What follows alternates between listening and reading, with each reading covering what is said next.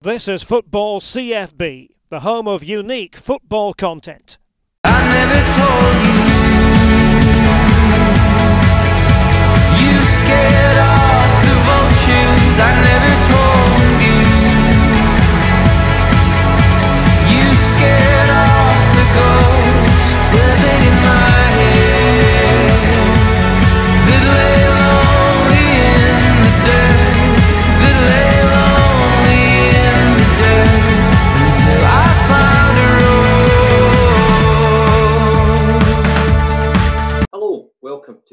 CFB.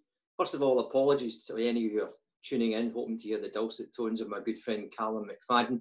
The point is that we're doing a special tonight, and Callum's asked me if I would come in and conduct an interview with a man we call the voice of football. My name is Jeremy Dade.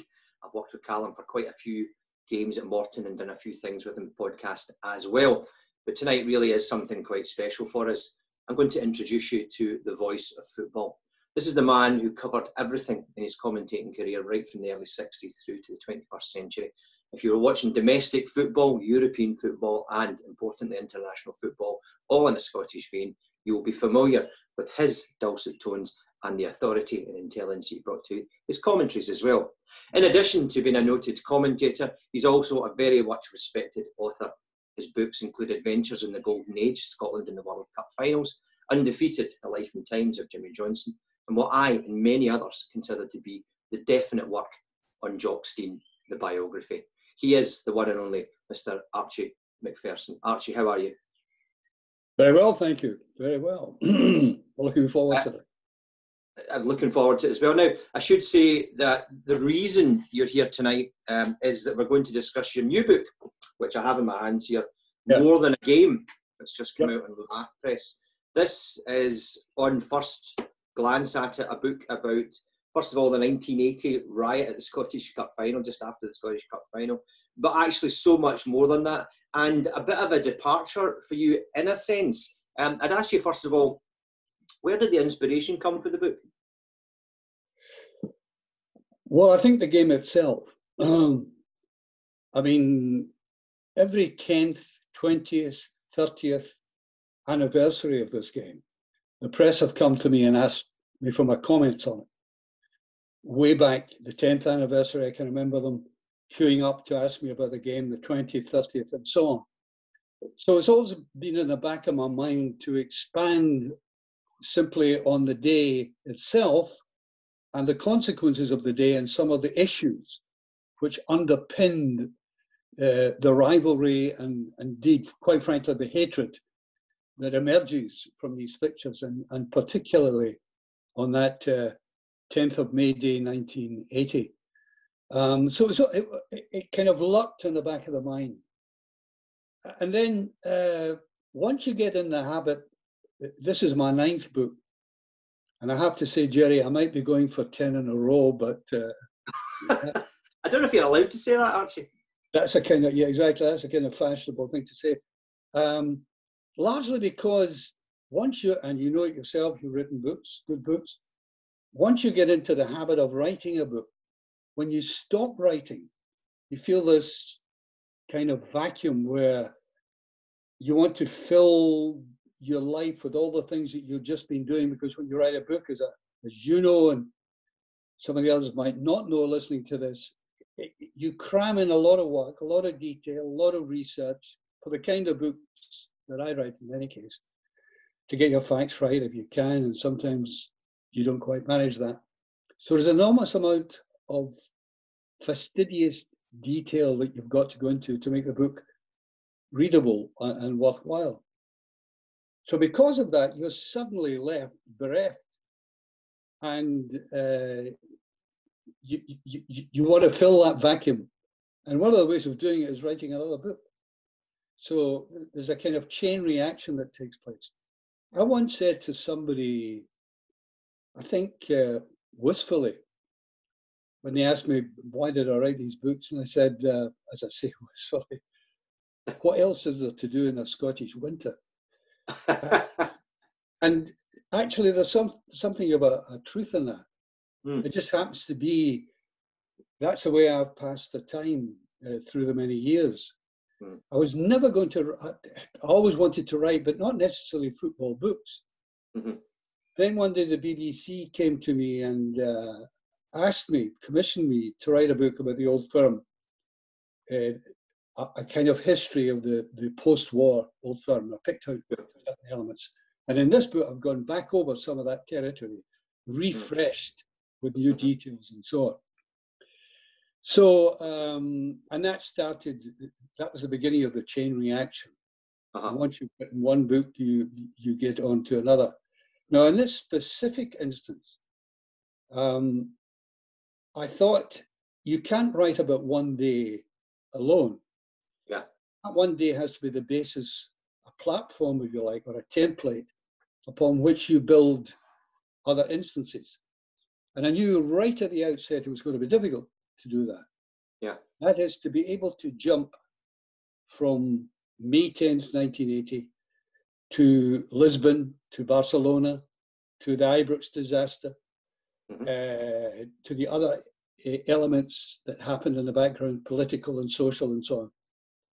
And that's what I've attempted to do in, in the book, which gave me the problem of how smoothly you can segue, you can move from that particular game on to the other issues. And that was a struggle, I have to admit. Well, you don't mind me saying, having read the book, and I read it immediately, two to three days, thoroughly enjoyed it. Uh, your segues are, are phenomenal. Um, there's a lot I want to talk to you about the book. Just before we, we crack on a wee bit further, there will be people tuning into this who don't know the specifics of what we're talking about. And what we're talking about is the Scottish Cup final, 10th of May 1980, between Celtic and Rangers, and the aftermath of that, where it became known as the Scottish Cup final riot. Celtic won the cup uh, with a late George McCluskey goal in extra time. You were the commentator.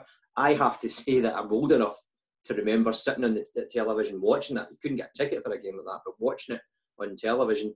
And the, the, the images that remain with me from the day are your your commentary uh, at the end, giving you know talking about uh, apocalypse now, and you know really summing it up in a way that almost went off off stream um, in terms of what the BBC would want. You know, I'd never heard anyone on television say, "Let's be honest, these supporters hate each other."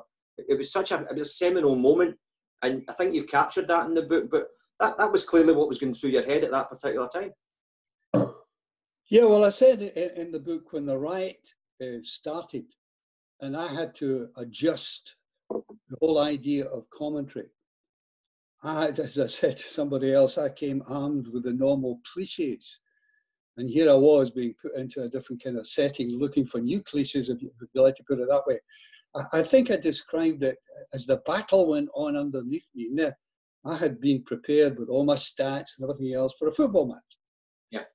Then suddenly we had bottles being hurtled from one end of the park to the other and so on. And I felt it was a bit like a man who's been uh, asked to play the bassoon in a symphony orchestra. And suddenly the conductor says to him, No, you're playing first violin. I mean, the, the huge change you had to make in mood, tempo, uh, and everything else. Now, what I'm about to say, I, I have to be honest with you, um, and I think I'm honest about it in the book as well, although it could easily be misinterpreted. I think, to be perfectly honest, I enjoyed the riot better than the game. In other words, well, the game was well. The game was obviously the Celtic supporters loved Yeah.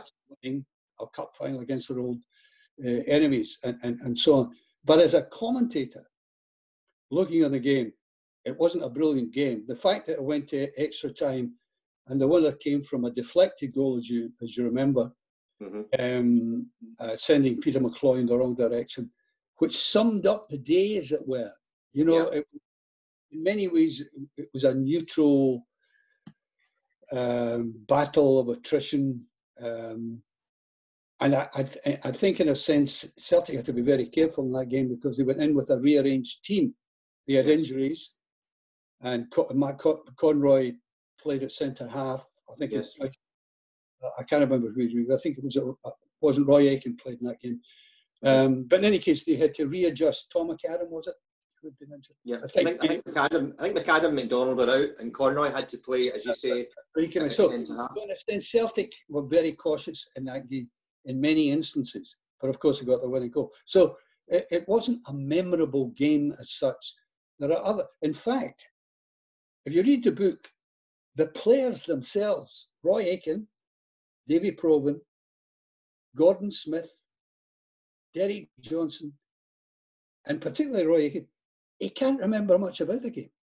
Mm. When I asked him about this and that, he said, I'll be honest with you. I can remember other cup finals vividly.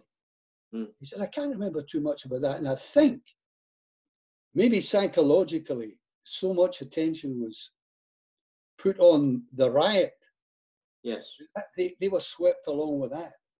Mhm. Although, I, I- again, I have to admit, as David Provan does uh, in the book, he went down to the Celtic end, of course, to celebrate, came back, went into the tunnel. Mhm. Davy didn't know anything about a riot or anything until he got back home and Mhm. turned on the news at night, nine o'clock news. Nothing impossible to believe. because they took the players off the field, Mhm. uh, and then he just went and got ready. When and Roy Aitken can't remember too much about that either. Derek Johnstone says he did see something because he had been delayed for some reason. hmm I think maybe because it was a Celtic crowd outside waiting to greet their heroes, and maybe the Rangers players were reluctant to come out of that. But he did go up the presentation area stairs and looked out and saw a bit of it. And actually, he said at one stage he thought they were coming across the pitch, maybe to go down the tunnel even. Right. Uh, and uh, he turned back on that. So here we had the contrast between a spectacular battle and really a drabbish cup final. If you don't take the result into account, Mhm. in a drabbish cup final. I wonder if I can put it to you. I know you, you do kind of partly discuss that in the book. I want to talk about the, the ramifications a few years down the line as well. But getting into that game, of course, Celtic had just blown the league uh, to Aberdeen. Aberdeen had won Yeah. the league for the time since 1955. Yeah. Uh, Rangers hadn't won a trophy that season. I think the United taking the League Cup. So you had a situation there where both teams were going in to end a trophyless season. Do you think Yeah. that was part of the reason, A, for the tension, and B, the fact the game was so so drab because people were, maybe the players were too frightened to lose the game rather than win the cup. Yeah, uh, the fear of losing is is one of the, the, the big factors in the game. I don't know whether you can Yeah. see a photograph from the book, and I'm trying to get it for you. It's Billy McNeill at the bottom there. Yes. The bottom there. Uh huh. Okay. To the left. Yep. That's a triumphant manager. Mm. But Davy Provan admits to me he wasn't really as exultant as he normally would be. And I think you can see it in that photograph there. Mm. Because they had lost the league. Mhm. They not only lost the league, they blew it. Yes. They blew a lead, and Aberdeen had won it, of course. And uh, so the cut, yes, he would love to beat Rangers on any occasion, but he said he really that league defeat, that the championship being taken away from them really affected them. Mm. I So, and, and, and as for Rangers, Rangers had been beaten by St Mirren 4 1, I think it was, just a few days before Yes. that, which, which um, emphasized the state that they were in. Mhm. Um, and they were facing uh, not only the, the uh, a barren season, Mhm. but they would be out of Europe for the first time in years, not Yes. having qualified. Mm. So it was a big, big uh, game for these Uh-huh. two men individually. Also, as I, as I tried to indicate, Jock Stein's legacy was at stake Yes. because when Billy McNeill went to Celtic, there are many people obviously welcome, hugely welcome, one of the great players in world football, not just uh, Scottish football. But who could replace Stein? Yes. I mean, a lot, many people thought Stein was irreplaceable. He had gone and, and won the European Cup, first British team to do that. He was, in, in my estimation, even yet, uh, certainly one of the greats uh, of all time in world football. Mhm. So even though Billy McNeill was a hero, he enormous shoes he was he was going to have to fill. Yes. So this was he- he'd blown the lead. So the back of his mind was he had to get something here. So there here were two managers almost in a personal duel uh, uh, in that level, Uh huh. and particularly scared of losing. But in all old firm games, that's a big factor. Yeah. You lose, you let your your community down, your identity down. Enormous factor. How shocked were you then at the aftermath? Because I put it to you, you you've been in the broadcasting game for almost maybe 20 odd years by that point. You'd covered many a Celtic Rangers game. How shocked were you at what had happened in the aftermath? Well, it, it initially surprised. Then this feeling of my God, what's going to happen? I'm not sure if the word shock would be there, but my God, what? Mhm. And then a realization that there was a look of destiny about it. Right. I mean, I, had been brought up in the East End of Glasgow and I knew all about the rivalry and so on. Mhm. And I knew there could be fights. And in fact, um, my book starts on a, uh, a personal fight that I saw on a bus Yes. that, w- that wakened my eyes to the undercurrent of real bitterness. And this is when you were just a, a young About, chap. yeah, I was about 14, 15, something like that. Uh-huh. And it had come after a, a famous game at Ibrox when two players, Sammy Cox and Charles Patrick Tully, Uh-huh. got involved in, in an incident which was very controversial. And, and the- these men in that bus were fighting about that, which suddenly wakened my eyes because normally where I was brought up, there was rivalry, but it was benign rivalry, good Uh-huh. nature. Um, yeah, one or two hotheads about, of course. Yeah. But that was the first instance I saw of that of really something really bitter surfacing.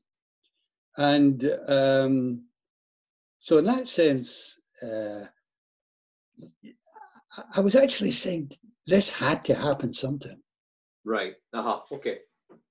Yeah, I can understand that. Um, I thought the segues, as I said to you, I thought they worked really, really well in the book. It's really interesting to go from the Cox Tully thing through Lisbon, through Barcelona, and keep returning to the plot. But I don't want to give you know the game away too much about the book. Um, Sure. But there are a couple of things that, that I that thought really appealed to me, and one was the way you managed to personalise it with the stories of first of all the photographer Eric Craig, and of course um, the mounted policewoman Elaine Moody. Yeah. Um, these, these people came alive to me in the book in, in a way I really wasn't expecting it, be quite honest with you, and I really delighted in it. I thought it was an, an excellent part of the book and really informative, particularly with, uh, in essence, to what happened to Eric Craig, the photographer.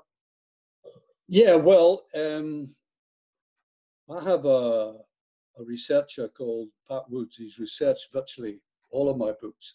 Yes. He's writing histories of Celtic and so on as well. And um, he and I had a discussion about this. This is a book about a famous fixture, Mhm. an infamous day,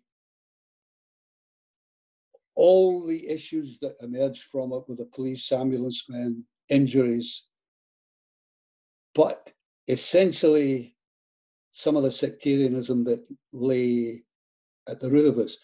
And Pat felt at one stage, am I veering away from this a wee bit too much by concentrating on two heroes, are a hero and a heroine?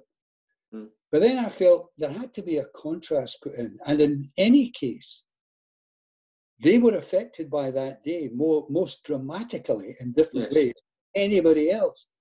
So I thought I would pursue that stories. And of course, the irony for Eric Craig, having been in the middle of a sectarian pitched battle, Mhm. he ends up in Belfast for his treatment, Yeah. from which emerges a lot of the hatreds. Yeah. And so I thought, I've got to pursue this and see what actually happened. And as for the the lady, she was a, a symbol of a resurgent feminism. because people, I remember a, a lady at the BBC, I think I've got it in the book, uh, had said to me, What the hell is she doing on horseback in the middle of a, a, a, a riot? Mm. And yes, that was a thought that went through me. What's a woman doing there? Now, Mm. this is 1980, Yes. remember? Not exactly the dark ages. No, no, but exactly. And in that sense, women simply didn't do certain things. Hmm. So she was a kind of trail. She always uh, denies this, of course. She's a very modest lady. Hmm. She denies the fact that she was a trailblazer, but in fact she was because she encouraged other women to say, right, maybe let's Mhm. join the police. And in fact, that's what happened. They got a lot more women to come in, and especially women who Mhm. wanted to uh, get to the mounted police because of the glamour, maybe. Yeah, I, th- I think the image of her, you know, she wasn't just on a horse. She was on the only white horse. Now, Yeah. you know, they always talked about that, I think, in the 1923 FA Cup final with West Ham and Bolton. Sure, sure. White, the white horse that came out, etc. And that seemed to me, even on the day, to be very symbolic. That, that no one would ever forget that the, the, the, symbol of the horse and, and the girl on it as well, you know, standing against this crowd. Heroic, as you say, um, without giving too much away, it's, it's got Hollywood written all over it, in a Yes. sense, you know. Um, but that, I really, really enjoyed that because you brought out, you personalised it. You took it out of, you know, the, the, the simple, the football situation. What I'd like to get on to now is something that I'd never really considered, but you, you, you made the change so perfectly that the, that day, that game, that result really was the, were the seeds that were to sow Graeme Souness to Rangers, Mhm. the new Rangers, the new Celtic, and in essence gives us the setup and the, the game that we have today. Yeah, exactly. Well, if you look through the logic of this, Jerry, John Greig was a, a rightly a very famous, almost iconic figure at Ibrox. Uh, uh, I mean, I've got quotes, favourable quotes from Billy McNeill about John and so on, which people can read. Yeah. He, he, he kept Rangers going when they were going through their very bad spells um, as a player. Um, you could almost say at, at times that Rangers were a one-man team. I mean, he was he was so inspirational for Rangers. Yeah. Um, and here he was in uh, a managerial role, and he was beginning to lead to some disenchantment. Mhm. And this was a big game for him. He'd won nothing that season, and here he was failing. Mhm. Now, that set the, the he was then i'm not saying on a slippery slope Mhm. but he was on a gentle incline away from that kind of player status that he had he wasn't getting the results that the Uh-huh. rangers supporters wanted and disenchantment did set in and it started that day immediately after that day because remember celtic had played that game with a depleted side Yes. Rangers went in as favourites to win that game, and they didn't. So disenchantment set in, and there, it, it didn't happen immediately, of course, but it set the ball rolling for a change that eventually uh, uh, en- enveloped Ibrox. Now, Celtic and Rangers exist on cause and reaction, action and reaction. As Rangers developed into a new and much more modern club with a building of a modern stadium, which at one time was the. Best stadium, one of the best stadiums in Europe, and Celtic were hold clinging on to Parkhead as it was in that days, which was shabby, big but shabby compared to Ibrox. And they started to, to, to, think, no, something really must happen here. And then Celtic, as you probably know, without going over that territory in any great detail, um, got into financial trouble. And along came uh, Mr. McCann, saved Celtic. And that all came from the fact that Rangers getting rid of Waddle eventually, uh, getting rid of uh, John Gregovich, Right. brought in a- a new generation, new thinkers, which eventually led to David Murray um, because of the slight disenchantment that began to creep into Rangers as well, and which eventually, some nine years later, would lead to Fergus McCann. So there was um, a chain reaction again there because of what had happened at, at, Hampden that very day. I found that fascinating actually because I've never really thought about that as being the situation. That in essence, what you've been saying is, had Rangers won the cup that day, Yeah, the, absolutely. It, it, there's a, a, real distinct possibility that the Souness revolution would, would not have happened. Exactly. Rangers, that's a paradox. That's a paradox, Jerry, because Rangers would have continued their old ways. Mm-hmm. Um, and it, I'm not sure how Celtic would have uh, been able to negate that. They, they, mm-hmm. they would just have carried on the same. There would have been no new, real new thinking. Uh-huh. Uh, it's it's it's intriguing, but uh, there's no doubt about it. The result that day brought change to both Ibrox and Celtic Park. Really interesting. In the background to that as well, of course, or they would argue it wasn't the background. The arrival of obviously Alex Ferguson and Jim McLean to a certain extent yeah. as well, and what Aberdeen and United were doing in yep. first half of the 1980s that, that was a huge fault and pressure that would have been on the two Glasgow sides. Uh, say that one again, Jerry the, the fact that Alex Ferguson was doing so well with Aberdeen right off the scale, yeah. the fact that Dundee United had gone to a European Cup semi final, which we now know they were actually cheated out of. So they yeah. could have gone to the European Cup final. They were to go to the, the I think it was the UEFA Cup final in, in 1987. So there was this rise of, of, of, the new firm, as they were called, as well. And that obviously must have been putting a lot of pressure on both Rangers and Celtic. Oh, absolutely. They were fresh. Um, fresh ideas coming into the game with both Fergie uh, and Jim McLean, both of them with uh, great football brains. The, the essential difference between them was that Fergie was a great motivator, huge mm-hmm. motivator, whereas uh, Jim McLean was a brilliant, brilliant tactician. He didn't have the personality to match that, I, I hasten to add, but nevertheless, if you indulge in any conversation with Jim McLean, he would open your eyes up to how a game of football should be played. And Fergie, of course, as we all know, volatile, dynamic, two different characters, eventually getting success in different ways for their clubs. And you're dead right. This was a new challenge, a surprising challenge. And again, that caused for refreshed ideas. Yeah, I think so. So far, we've talked about the football and the ramifications of it, right? And you must have known when you were writing such a book as this because you've, you've got it into the title. It's more than a game. You have to look at wider society. And in a sense if you don't mind me saying actually you have kind of put your head above the parapet a wee bit here and moved out of the territory that you're normally uh, more associated with which is basically the football. But the commentary on obvious things like sectarianism and the politics even up to uh, i found it quite interesting you know you go into detail about some of the referendum that, that begat from that as well, and, and the way Scotland has changed. Um, mm-hmm. Do you feel then that the sectarian element in Scotland, although it, it, it, won't be eradicated, we know that, but do you feel it has modified or changed, or is it is it dying away a wee bit? Or well, um, in the process of this book, I talked to a lot of people, obviously involved in it, and um, there's a kind of yes and no to this.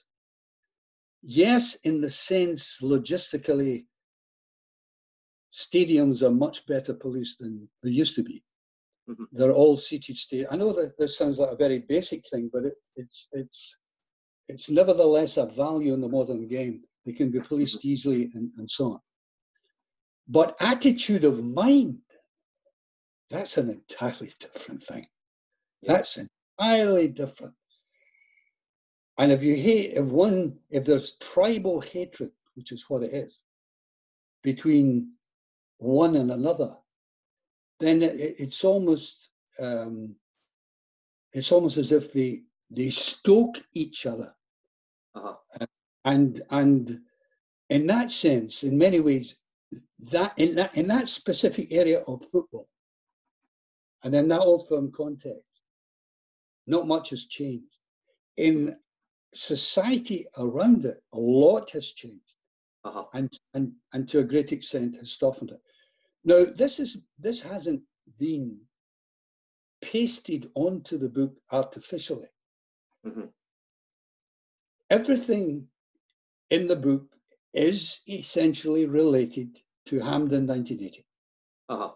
Because 1980 was the most dramatic manifestation of this sectarian hatreds that exist.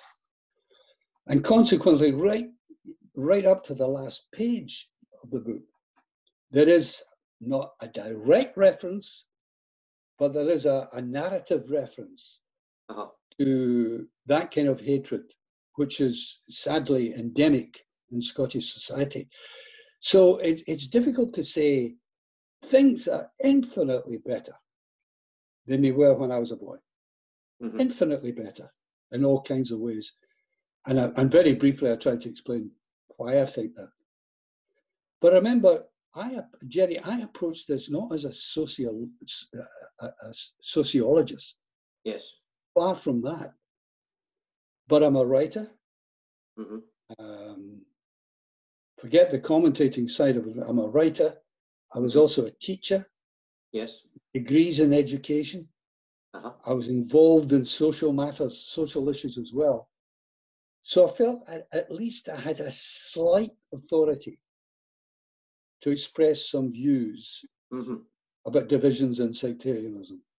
Mhm. And of course, we had the dramatic moments, which um, I relate to Hampden as well, because at the end of the afternoon, when I went down from the commentary platform and came across this corps of police, I would say maybe half a dozen of the, the, the top branch of Yes. the police looking utterly bemused.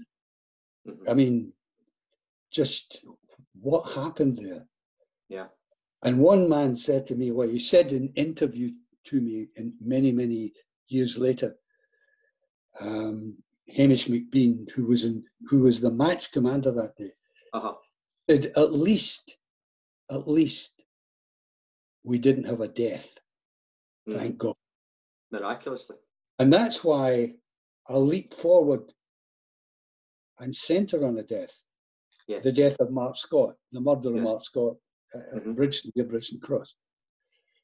Um, because although we didn't have a death that day, we knew that potentially, on, on occasions and depending on the circumstances, hatred could re- uh, erupt like that.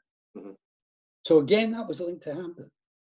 And in the final pages of the book, you, you mentioned the referendum, where I think some of that hatred spilled over hmm into the old firm setting, would you believe, which I try to explain uh, in the book.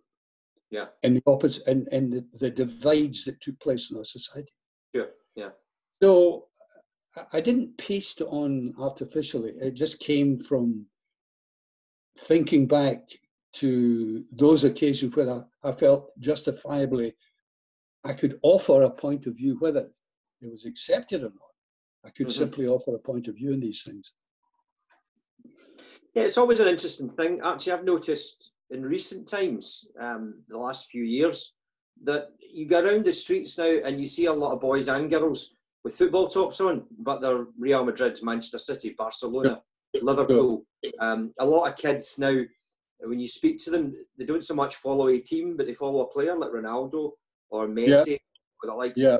That is, you, you briefly touch on that in the book. That's that's a big dimension now, isn't it, as well?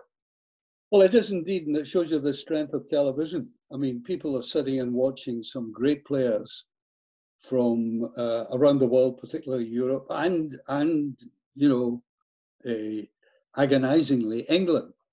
Um, I think by and large, I mean, it, it, with my own grandchildren, it's the same. Um, kids have two teams now. They have a Scottish team and they have an English team. Yeah. And uh, the English teams are probably being seen more, uh, more often because of, of television um, than some of the Scottish teams. Not only that, it, it's a reflection on the league itself. Um, the league in Scotland, frankly, is not as competitive as it is down south, where where you have okay, Liverpool ran away with it this time, Mhm. but you have uh, Liverpool, Manchester City, um, not Manchester United for a while, but they'll come back, um, and uh, uh, Chelsea. You know, whereas Celtic have dominated uh, the Scottish League, Yeah. as Rangers did during their run as well. So it's not as competitive. So th- th- there's great challenges being seen on television, and it breeds success, and, and kids like to identify with success, Yes. and that's why they pick the colours. I remember going to a, a, a cup tie at Easter Road, and um, I went with um, uh, my grandchildren, Scottish Cup tie. I think we were playing East Fife or something like that. As I went down Easter Road itself towards the stadium, Mhm. um, I didn't see a, a, a- There were supporters there with scarves on, but there were kids in bikes with, as you say, Barcelona, Mm. um, Manchester United. The, these things were there, and it's a big challenge to Scottish football. That um, yes, there will be allegiances through family and, and so on, but it's a big attraction of English football in particular is a big big attraction to kids. Yes, because a lot of kids, as you say, are getting their football through television and through Xbox, uh, FIFA Pro, all that sort of stuff, rather than being taken to the game. But I wonder if that's a symptom of the fact that it's so expensive now, even to go sometimes to a- championship game in Scotland. uh, Well, you and I, you, and I waltz into games they're largely free. You know, I've done, I've done, because we're 50 working. I've done 50 years of it getting in free, and you, you tend to forget what it costs a family to take his two kids to a football match, gets the season tickets, and then pays. It's a huge amount, a huge amount.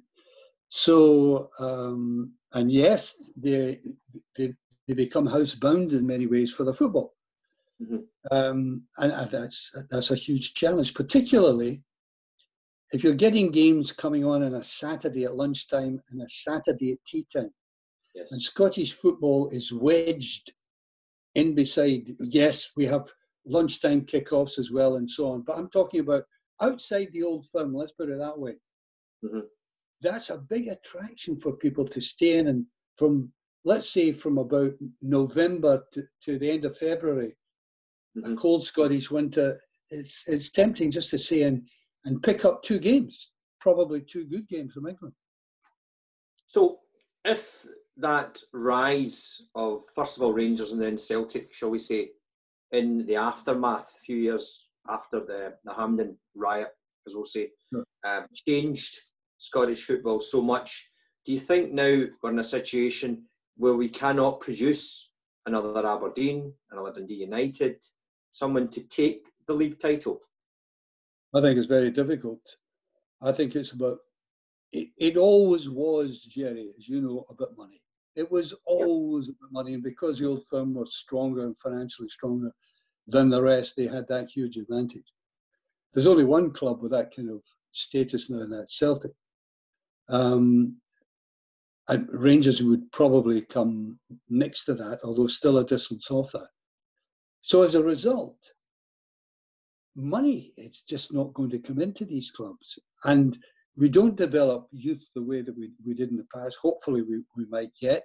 There might be a club out there, there might be another Dundee United, there might be something there where they don't need to worry too much in two or three years winning things, but developing the kids.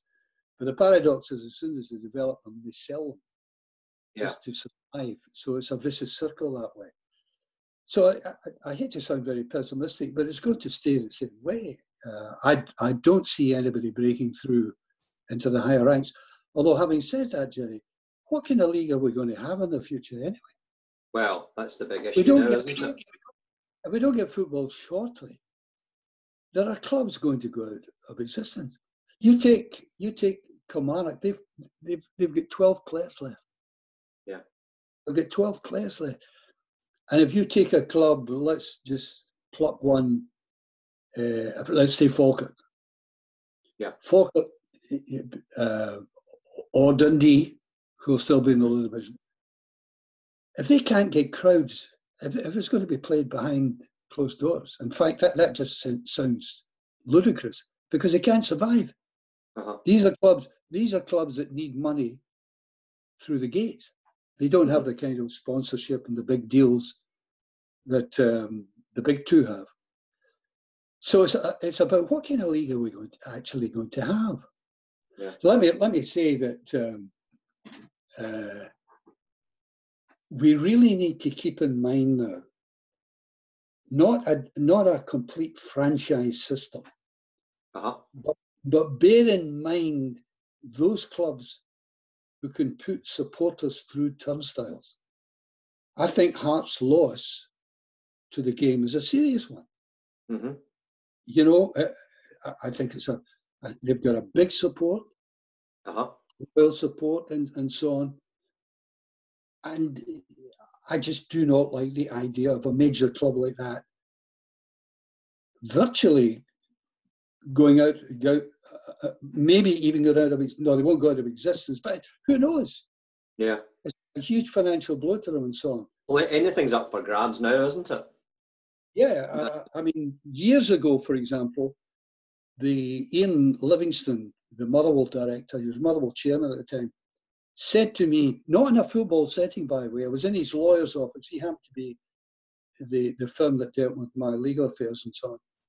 And he said to me, just as a, a way going out the door, he said, oh, by the way, if Motherwell go down, we're finished. I said, what do you mean? He said, no, no, we, we couldn't, this is way back in the, the 70s. He Mm. said, if we go down with Clydebank, who were in the league at that time, and that'll Uh-huh. date it for you.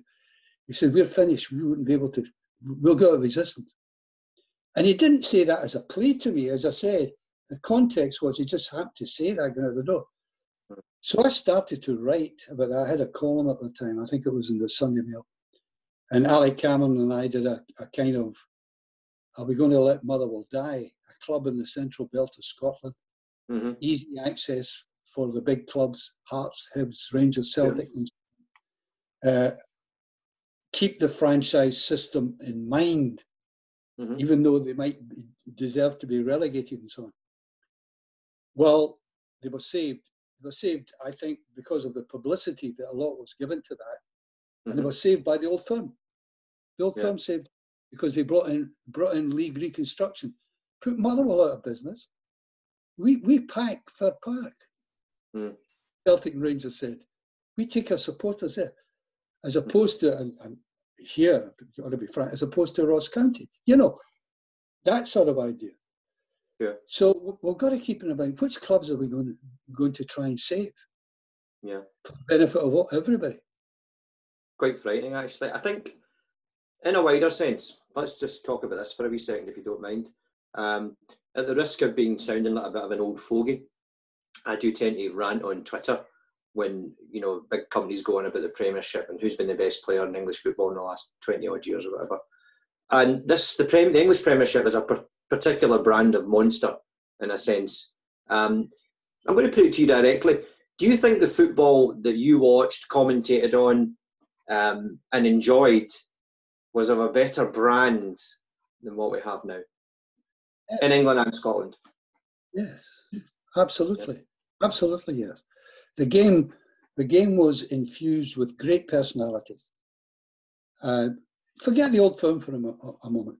Just think of the players that emerged into the Scottish team from the so-called provinces.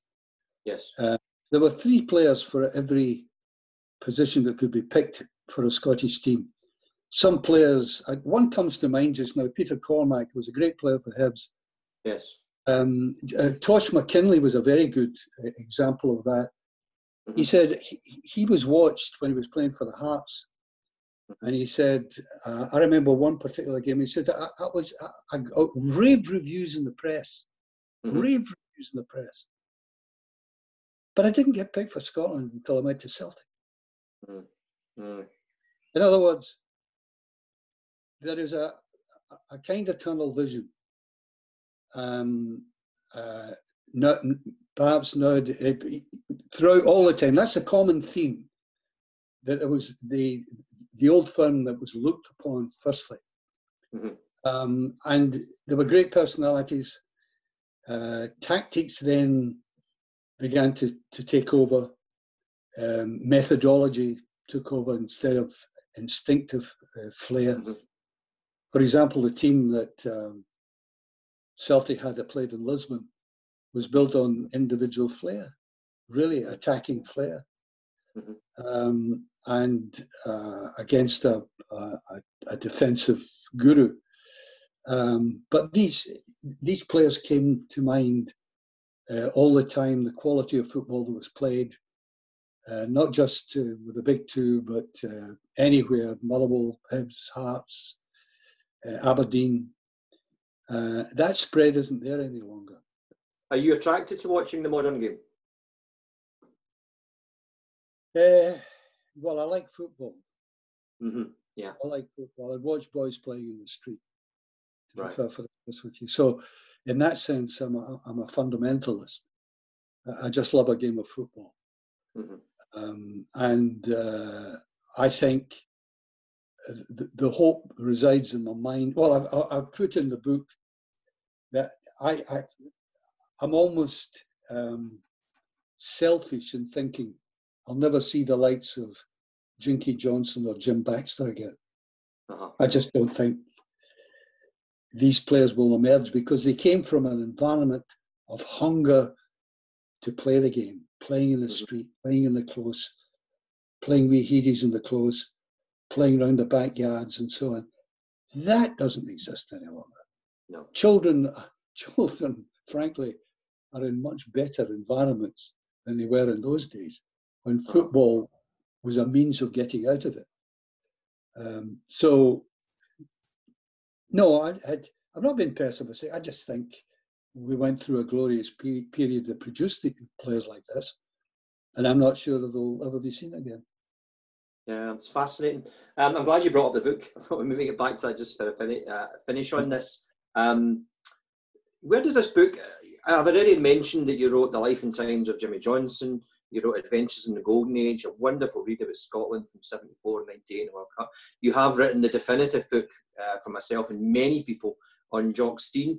Where, where do you feel this book sits in the Archie Macpherson canon? Well, um, it's a book. If you, you compare it to the Jock Stein book, Jock Stein, the book I wrote about Jock Stein came out of the blue in the sense a, a publisher phoned me. Uh, in fact, it was a journalist who- who's a writer himself who had been asked to write the Jock Stein book. Alan Montgomery, I don't mind you giving you his name. He was a big name in Fleet Street, wrote for the Sun and so on, wrote uh, Terry Venables' book, etc. And he said, uh, they've come to me, and he said, but I don't know anything about Stein and, and so on. Would you, you care um, writing a book about him? Now, my first reaction was reluctance. I thought to myself, this was in 2000, 2002. Mhm. So J- Jock had long gone, obviously, sadly, since, since then. I thought, wait a minute, have I missed a generation here? Is it, is it just too late? Yeah. And then I overcame my own reluctance and, and uh, got right into it. And that was a book that it was very enjoyable to write because it's a, a, kind of fairy story. It's a, a, story, really. It's a romance about an ex-miner, an ex-miner who made good in his own Mhm. special way. It can be read that way, and and it gave me the opportunity to look at what Scottish society was like because it's not just about Stein. Mhm. It's about the background he came from. It's about the football culture, divisions, um, and about uh, a man who crossed the divide, taught us a lot in doing so. Uh, and so that, that was a romantic book in many ways. Mhm. This book is a hard nut.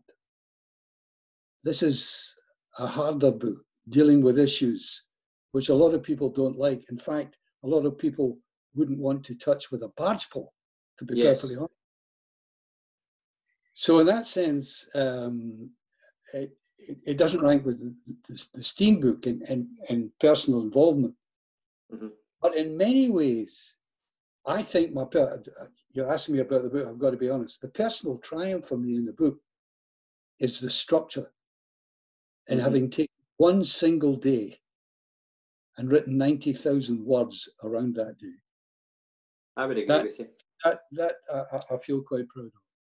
Yeah, you should because, uh, as I said, I tried to imagine when you told me quite a while ago that you were doing this. I just tried to wonder how how was your narrative going to work with that. Actually, I've got to say, the book for me it's colourful, it's informative, thought provoking, and as usual with you, it's just a cracking good read, and I wish you all the best with it. How can people get the book in this particular moment of lockdown?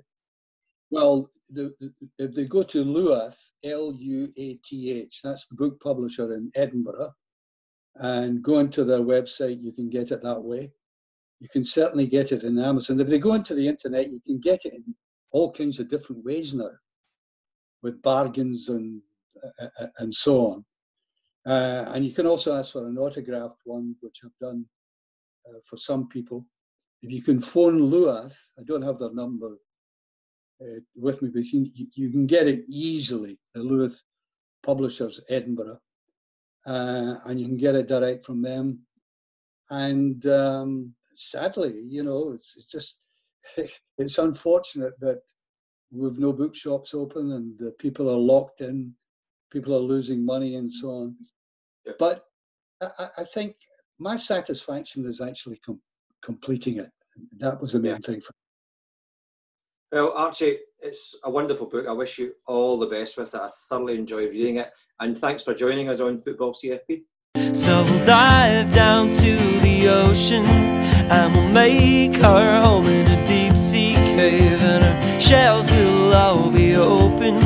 They'll be filled with song, they'll be filled with song We'll dive down to the ocean and we'll make her home in a deep sea cave and her shells will all open. They'll be filled with song they'll be filled with song